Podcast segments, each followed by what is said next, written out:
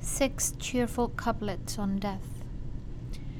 Most things won't happen, Larkin said, but this one will. We will be dead. The saddest thing in each context is knowing that we could be next. Some take the bus, some take the train, some die in sleep, the rest in pain. But of one thing we can be sure all die imperfect, each impure.